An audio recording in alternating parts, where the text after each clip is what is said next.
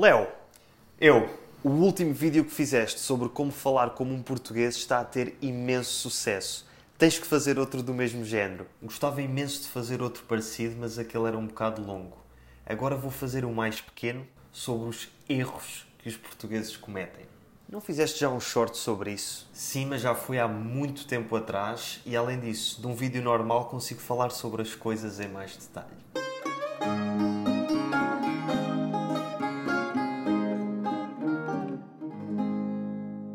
Olá e bem-vindo de volta ao Portuguese with Leo e a mais uma lição rápida de português. Se prestaste atenção ao pequeno sketch de introdução, terás reparado que houve quatro ocasiões em que cometi aquilo que teoricamente são considerados erros de português, mas que em Portugal são considerados corretos e é a forma como falamos no dia a dia. Hoje vamos aprender quais são estes quatro erros e, se quiseres, podes descarregar um PDF gratuito com o resumo desta lição e as explicações gramaticais, bem como algumas frases do dia a dia em que se usa aquilo que vamos aprender hoje. O link está na descrição.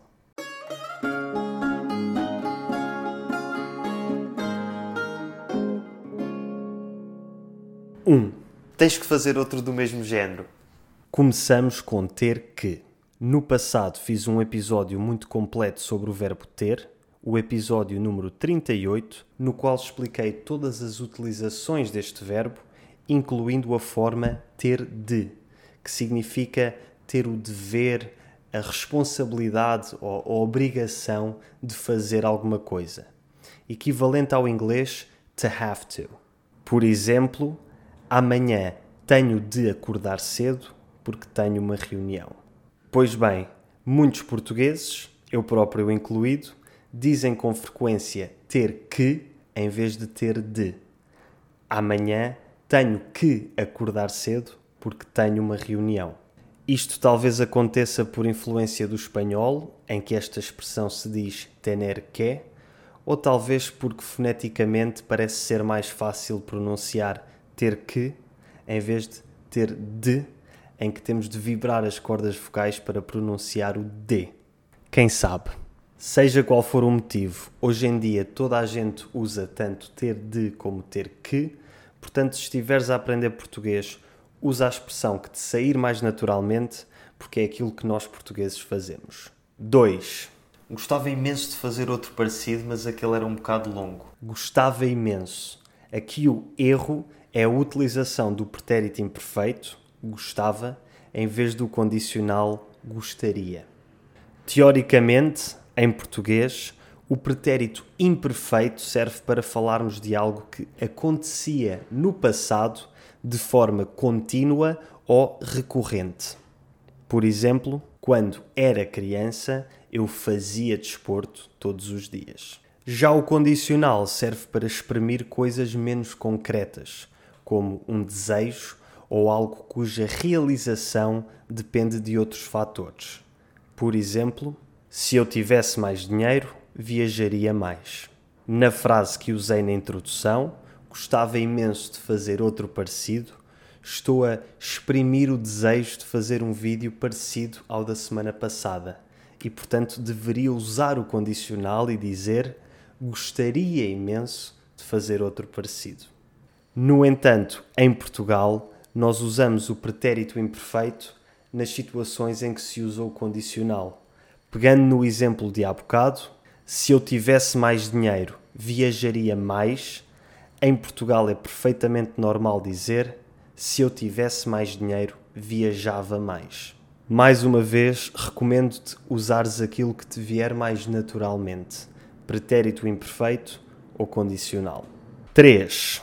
Agora vou fazer um mais pequeno sobre os erros que os portugueses cometem. Mais pequeno. Se fores um falante nativo de espanhol, italiano ou francês, poderá parecer-te perfeitamente normal dizer mais pequeno ou mais grande para aquilo que em inglês seria smaller ou bigger. Mais pequeno, mais grande. Più piccolo, più grande. Plus petit, plus grand mas o português não funciona assim.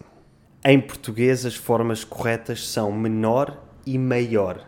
Pergunta a qualquer brasileiro e ele dir-te-á que mais pequeno e mais grande soa completamente errado. No entanto, se perguntares a um português, ele dir-te-á que efetivamente mais grande soa completamente errado e ninguém fala assim. Todos dizemos maior, mas mais pequeno não só soa correto, como é a forma mais natural de se falar em Portugal. Ninguém diz menor, a não ser que estejamos a falar sobre matemática. Ou seja, em Portugal dizemos que este livro é maior do que este, mas este é mais pequeno do que este. 4. Sim, mas já foi há muito tempo atrás. Finalmente, há muito tempo atrás. Esta expressão é uma redundância porque quando dizemos que algo aconteceu há muito tempo, já está implícito que aconteceu no passado e, portanto, é desnecessário dizer atrás. É um pouco como dizer subir para cima, descer para baixo, entrar para dentro, sair para fora. Estas expressões são redundâncias ou pleonasmos que não só são desnecessárias, como até podem ser mal vistas ou vistas como português mal falado.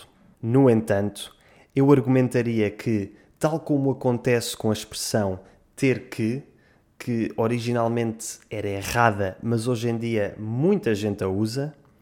A expressão há muito tempo atrás também é muito comum e a maior parte dos portugueses usa sem se aperceber que é teoricamente um erro. Talvez tenha aparecido por influência do inglês e da expressão a long time ago, e quem sabe se no futuro não será a forma standard de falar.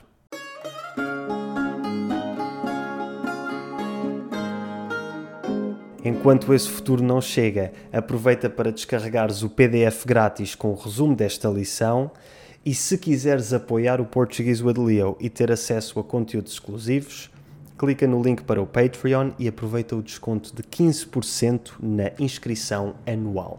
O tema da lição de hoje foi votado pelos membros do Patreon e, para além deste poder de voto em futuras lições, terás também acesso ao meu podcast exclusivo a uma videochamada mensal de grupo para praticar o português e à comunidade Portuguese with Leo no Discord. Obrigado a todos os meus patrons pelo apoio mensal, obrigado a ti por teres assistido até ao fim e até à próxima.